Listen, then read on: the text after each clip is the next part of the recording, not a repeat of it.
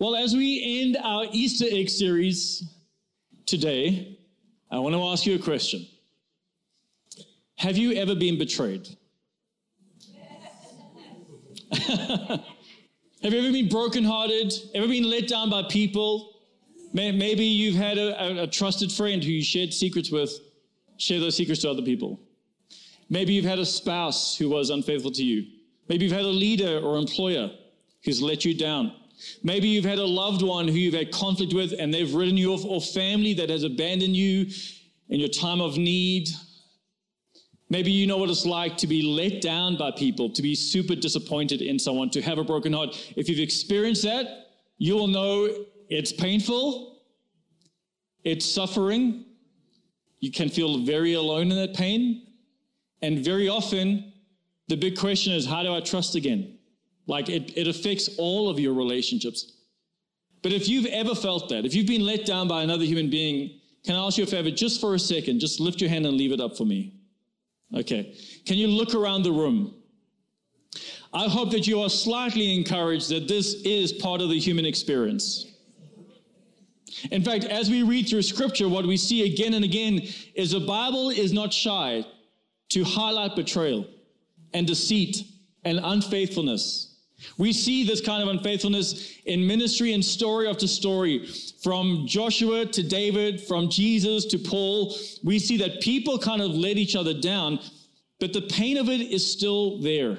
And today's story that we're going to be looking at, for me, it's quite a big deal because what God asks of someone, He asks them to get into a relationship with someone who will betray them.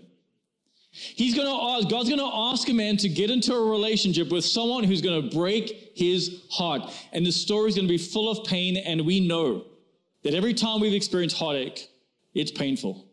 In fact, he's going to ask us of a prophet. We see many prophets in scripture. And uh, I want to just speak a little bit about prophecy quickly so we have a clear understanding of what prophecy looks like, how that functions. Yeah.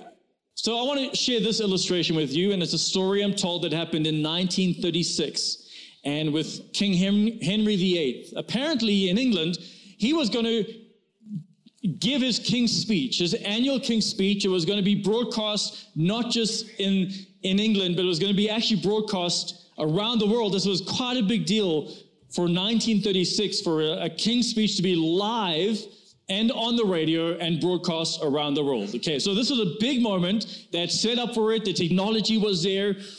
And apparently, just before the king's speech, someone running in the studio, they tripped, their foot hooked on one of the main cables, and the cable broke. Now, the king, I mean, imagine letting down the king, plus all the millions of people sitting by their radios, just waiting for the king. Imagine being in that guy. So they literally apparently had seconds to make a plan.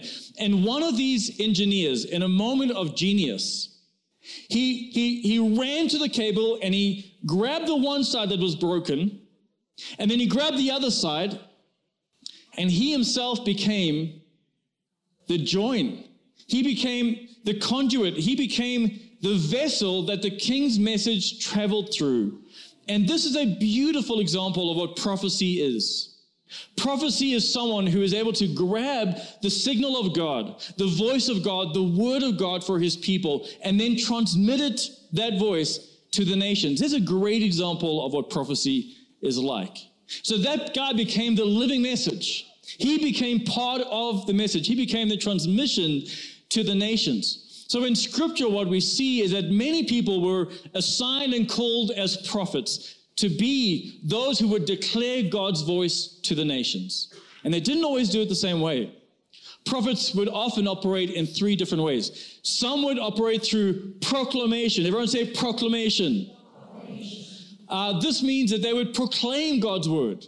They would speak. They would speak into the issues of the day. They would speak into the current affairs. They would be the declaration of God, sometimes bringing rebuke or reprimand, sometimes bringing encouragement.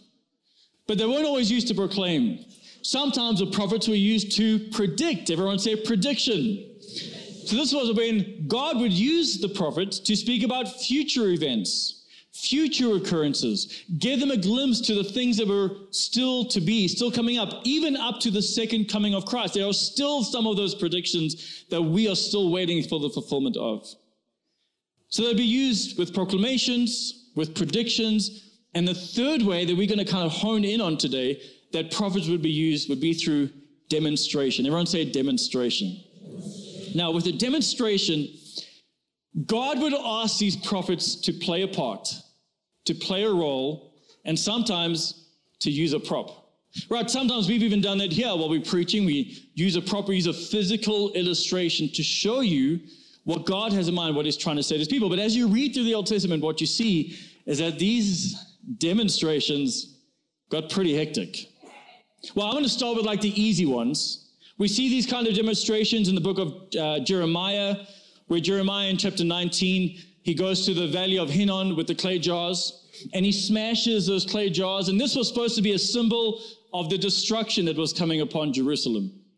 We see also in Jeremiah 27 where he literally, Jeremiah puts on the yoke. You know the yoke, that big wooden thing that would connect the oxen as they plowed the fields. Jeremiah in Jeremiah 27 wore a, a yoke, and this was to be symbolic of the bondage that they would experience under the Babylonian Empire. So there was two demonstrations with Jeremiah, but it, it gets more hectic than that. Let's look at Ezekiel. Look at someone and say, poor Ezekiel. Yeah, here's the demonstrations God asked him to perform he had to lie on his left side of his body for 390 days. That's over a year lying in. I mean, can you imagine the bed sores, the diseases, the infection that must have come? Even today, we still struggle to keep those things under control. Imagine back then. And then God asked him to kind of balance it out and lie on his right side, but only for a month, right? So here is 390 days one side, a month the other side. And this was just so that his life could be a demonstration of the amount of time that these nations were disobeying God and were not in um, obedience to him. And then God says, after this, like I said, poor Ezekiel, God asked him to only make food using, to make his fire, he had to burn human feces human poo, for those of you who don't know what feces is. And this was kind of Ezekiel's line. He's like, God, I just can't do that. Like, I've never defiled myself. Like, please, God, please don't, please don't. And eventually, God actually relents and says, okay, I'll let you use cow dung. So only make food with cow dung. And this was supposed to just represent the dirtiness and the filth that had happened in Jerusalem. So Jeremiah and Ezekiel were these demonstrative prophets. God used them. But then I think it even gets worse with poor Isaiah. We actually see in the book of Isaiah, chapter 20, that God asked Isaiah to live naked for three years. Three years to walk around naked, minister naked, just do everything naked. He was supposed to be the physical, the physical representation of the humility and shame that was about to come upon the Egyptians and the Ethiopians. Okay, so it can get pretty bad. I mean, these demonstrations, I think if we had prophets today do that, imagine getting a guest prophet and they rock up naked. Right? And they're like, God told me. We were like, get out the church, right? These demonstrations were pretty hectic, but it gets worse. In fact, what I think is the pinnacle of demonstrative prophecy happens with a guy who I would not be out of all the demonstrative prophets. This is the one guy I would really not want to be. I'd rather live naked for three years. And his name is Hosea. Everyone say Hosea. Hosea's entire life was used as a demonstrative prophecy. And what God had asked Hosea to do was to go and marry a prostitute, to go and take take a prostitute as his wife. And we're going to see why God is asking him of this. But essentially, in Hosea's entire life, had he become a role play. It had to become a living example of God's relationship with his people. And so let's see this request right in the beginning of the book of Hosea. If you're not familiar with it, go to the Old Testament. It's a book after the book of Daniel. And if you have your Bibles, join me there in Hosea chapter 1 from verse 2 says, When the Lord began speaking to Israel through Hosea, he said to him, Go and marry a prostitute so that some of her children will be conceived in prostitution. God's kind of giving Hosea a preview of the heartache that he's going to experience. He's like, You're going to commit to a woman who's not going to be committed to you. You're going to be commit to a woman. You're going to take on a wife who's going to end up becoming a prostitute, even though you have kids with her. Even though you are raising these children. And God is saying, What I want you to do, Hosea, is I want you to play my part in the story. In fact, he clarifies, God clarifies why he's doing this. The second part of verse 2 in Isaiah chapter 1, verse 2, he says, God said, This will illustrate how Israel has acted like a prostitute by turning against the Lord and worshiping other gods. God is saying, is, I, I want you guys to know that this is how it feels when you don't put me first. And I want to say that message still applies even today. You know, there's lots of things in this world we can love. And there's lots of things in this world we can love more than God. We can love people more than God, position more than God, money more than God. In fact, scriptures told us that that's probably going to be the number one competitor in your heart. We can love these things in a way that we love them more than Him. And anytime you love something more than God, it's idolatry. You've made that thing, that person, that position, you've made it an idol. And actually, this is what it feels like to God. He's like, I'm in covenant with you, and you're cheating on me. You're loving something else more than me. He's using Hosea to be this physical representation of what, what it's like for the heart of God, what it must feel like in God's heart. We know what it's like to experience the pain of adultery. But do you know that God can experience that same pain when you love something else, when you pursue something else. And so Hosea takes Gomer, his wife, and he marries her. Now, I'll be honest, I remember the first time I read this story. Um, I think I was actually in the year of your life here at the church and Bible school. And I remember thinking as the story started, like, oh, I know what the ending's going to be. I know what God's going to do here. God is asking Hosea to marry her because she's going to change. Like he's asking, he's saying, Hosea, I want you to go take a prostitute as your wife so that you can change her. Right? In my mind, I was like, this is like the Pretty Woman movie. Right? Someone's going to find a prostitute, they're going to fall in love, and then everything's going to be like a happy ever after. Everything's going to work out the same. But the reality isn't that. Hosea marries Gomer, and she does not stay faithful. In fact, she is unfaithful to him again and again. She, after their marriage, gets involved in prostitution. Husbands, can you even imagine what that must be like for your wife to become a prostitute? After you've had kids with her, can you imagine the pain of this on your kids? Now, some of you know my story. I grew up in a house where there was adultery. My father had several affairs. I got to see firsthand, first of all, what that does to a spouse, how much it can break down a spouse. I got to experience some of that pain as a kid in that house. So there's a lot that I relate to in the story with Hosea. And I was just thinking, he's going through this pain, but also he has to manage his kids' pain. Watch them go through this incredible suffering. And in fact, it is this suffering for the sake of love and obedience to God that is our first precursor to Jesus. It shows us Jesus.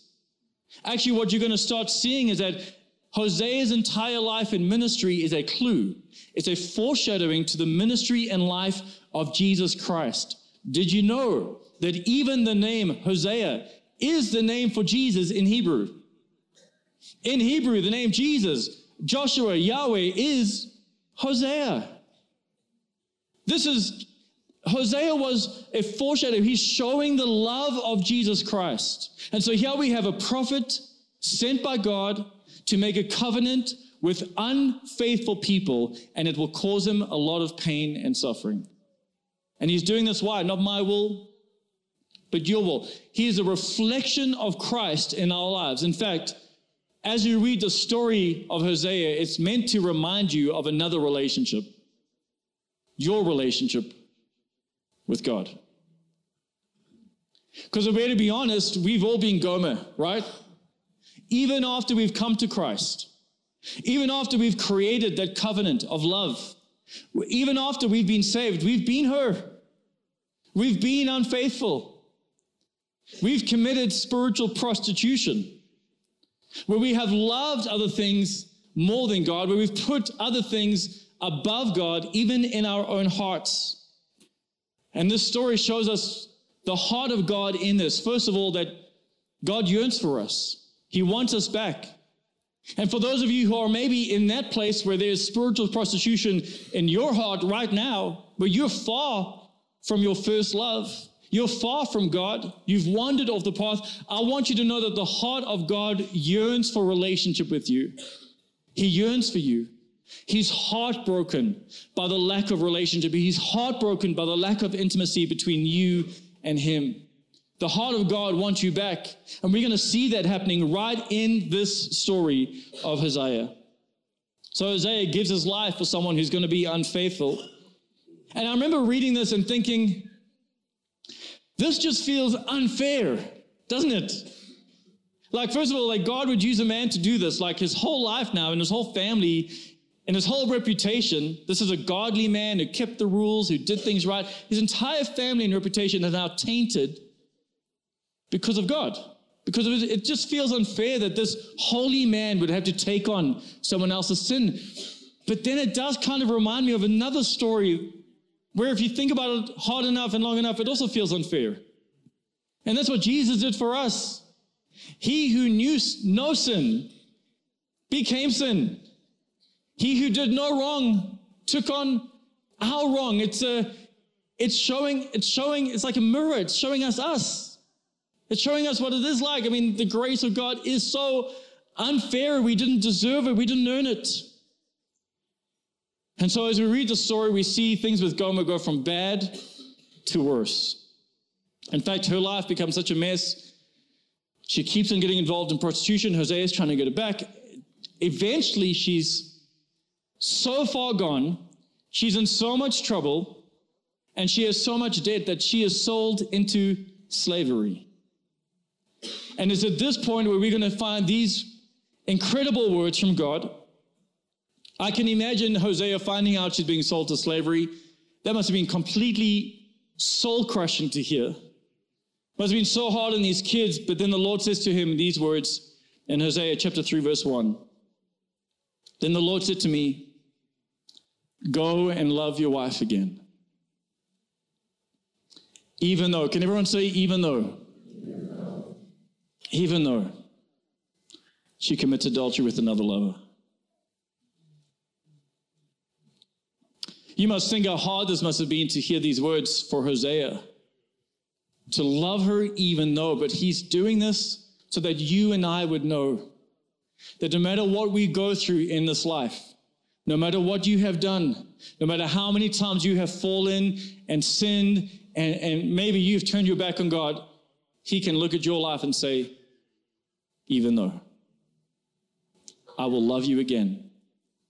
Even though you have done this, I'm still for you. I'm not against you. Even though you have been unfaithful, I have remained faithful. Even though you have been uncommitted, I have remained committed. Even though you have lost me, you've fallen out of love with me, my love has never run out of from you. It has never left you. It's never given up on you, even though all of those things have happened in your life. I'm still committed to this. I'm still in this relationship. In fact, that's exactly what God says in Isaiah chapter 3, verse 1, the second part. He says, This will illustrate that the Lord still loves Israel. And then these two beautiful words again, even though, everyone say, even though. Even though, even though the people have turned to other gods and love to worship Him. Guys, this is a story of God's commitment to us a story of his incredible forgiveness when we don't deserve another chance. It's a story of God's faithfulness and love, and it's always been God's story. If you read scripture right from Adam to Israel, from Jesus to Revelation, what we see is that God remains faithful. In fact, He's the only one who is always faithful. He's a faithful one. When we look at Israel, what we see is God entered a relationship with Israel and they just kept on. I mean, God provided for them, protected them, looked after them, set them free. He spoke to them. And even though he did everything with Israel, they rejected him. They chose other gods. They turned their back on him. But God never gave up. And he'll never give up on you. He'll never give up on you. Because this is what God keeps on doing. He loves us again. And in our story, I want to remind you, scripture says that when Jesus finds us, we are also slaves. We're slaves to our sin. The Bible says that when Jesus finds us, sin is our master. We're, we're slaves, we're helpless, we have no control, we have no hope with our sinful nature. Every single one of us are in the bondage of slavery of sin. What you and I need is a Hosea. What we need is a Jesus. What we need is someone who will also come and say, even though you've put yourself there, even though you've messed up, even though you've made these mistakes, I still love you and I will set you free out of that slavery. I will be the one who comes and redeems you. And so he says, love your wife again. Even though she's been unfaithful, go back and I do think it forces us to confront our own spiritual prostitution. And right now, in this moment, wherever you are, that's what I want you to think about for a second. Is there something or someone in your life that right now you're more committed to than God? That you love more than Him? Are you, are you committing spiritual adultery? This story confronts us. It, it kind of demands that we just have that the moment of reflection where we look at our lives and say, God, is that me? Am I Gomer right now in this story? Am I the one who is sold into slavery?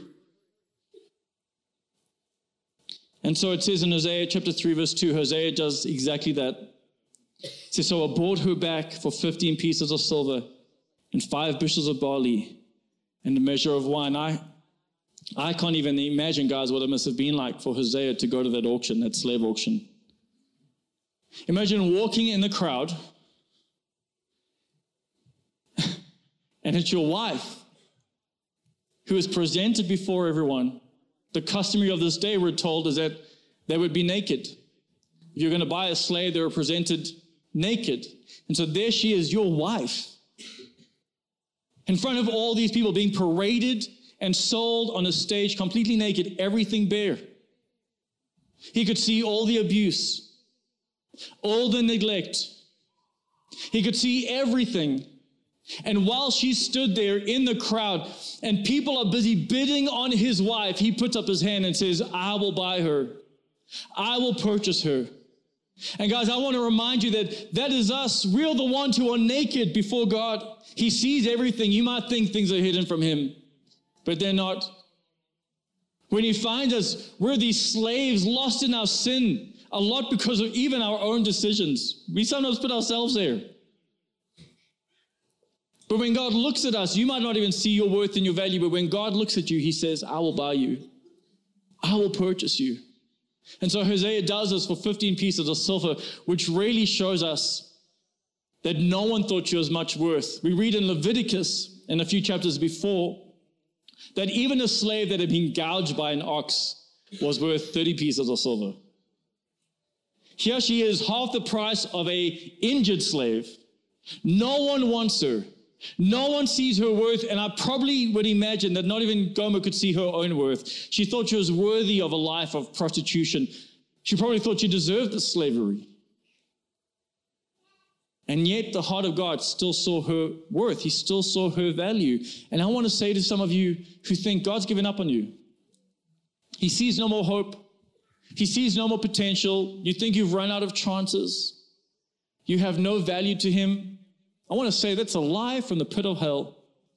God has created you with purpose and on purpose, and he has bought you with a price. In fact, this is what we're told in the book of First Corinthians. It says in chapter 6, verse 19 and 20, you do not belong to yourself. Look at someone and say, I don't belong to me.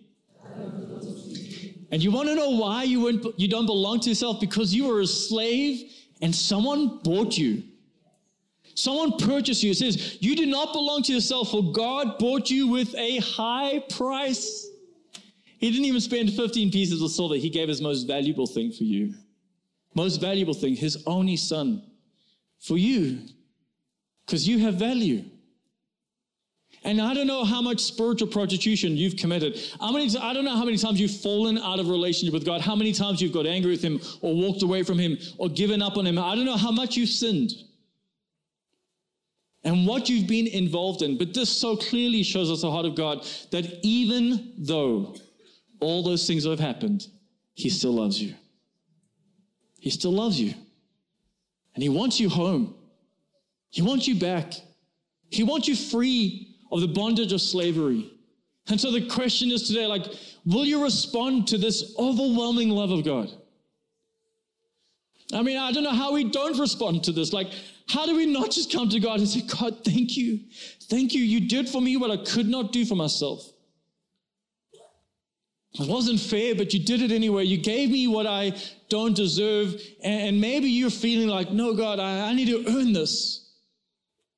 Uh, I need to do something. I used to be close to you, but now I'm so far away, and, and the enemy's going to trick you. He's going to get you to believe that in order to get back home, that you're going to have to jump through hoops and prove yourself to God.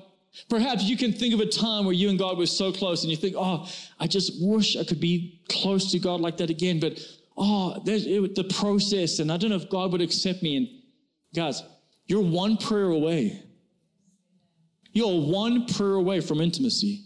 You're one prayer away from closeness with God. He's calling you home. You were never saved because you were good enough.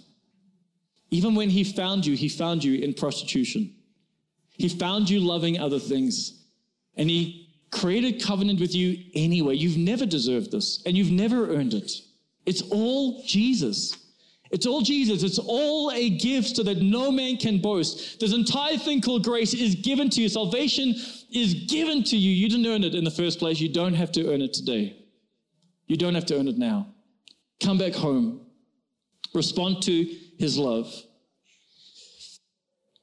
So maybe you're not in the place you should be right now. Maybe you, you've done some things that you're not proud of. Maybe you can't remember, remember the last time you even prayed or read God's word or spent time with Him. There is a Hosea in your life that has brought you back and He's calling you home. And guys, this is a theme of scripture again and again. It's a theme of Jesus' ministry for sure. We see it in the story of the prodigal son, where this boy takes his father's inheritance, spoils it, gets lost in prostitution and alcohol, breaks God's law, and then he comes back home and the father welcomes him home. We see this in the encounter with Jesus and the woman caught in adultery. He's like, We're not condemning you. Don't do this anymore. But I'm not condemning you. We see this in the interaction with Jesus and Peter, who denies him publicly. And the next time he sees Jesus, Jesus is making breakfast for him on the beach. We see it here in this reflection, this Easter egg, this foreshadowing in the life of Hosea, who welcomes Gomer home and he doesn't point out her sins. We see no record of him saying, But Gomer, you did this, and don't forget you were unfaithful. And he doesn't shame her, he just brings her back home. And then we're told in the book of 1 John, chapter 1, verse 9, that if we confess our sins, he is faithful. Everyone say faithful. I think that word is more special in light of the story. He's faithful and he's just, and he will forgive us our sins and purify us from all unrighteousness. Church, here's the truth Jesus is faithful even when you're not.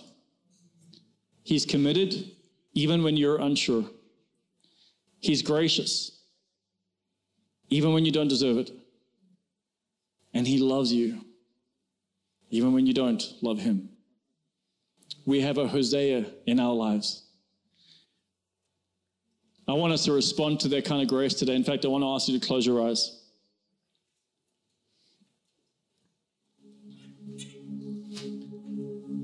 I want to pray for those of you who are struggling today in your relationship with God.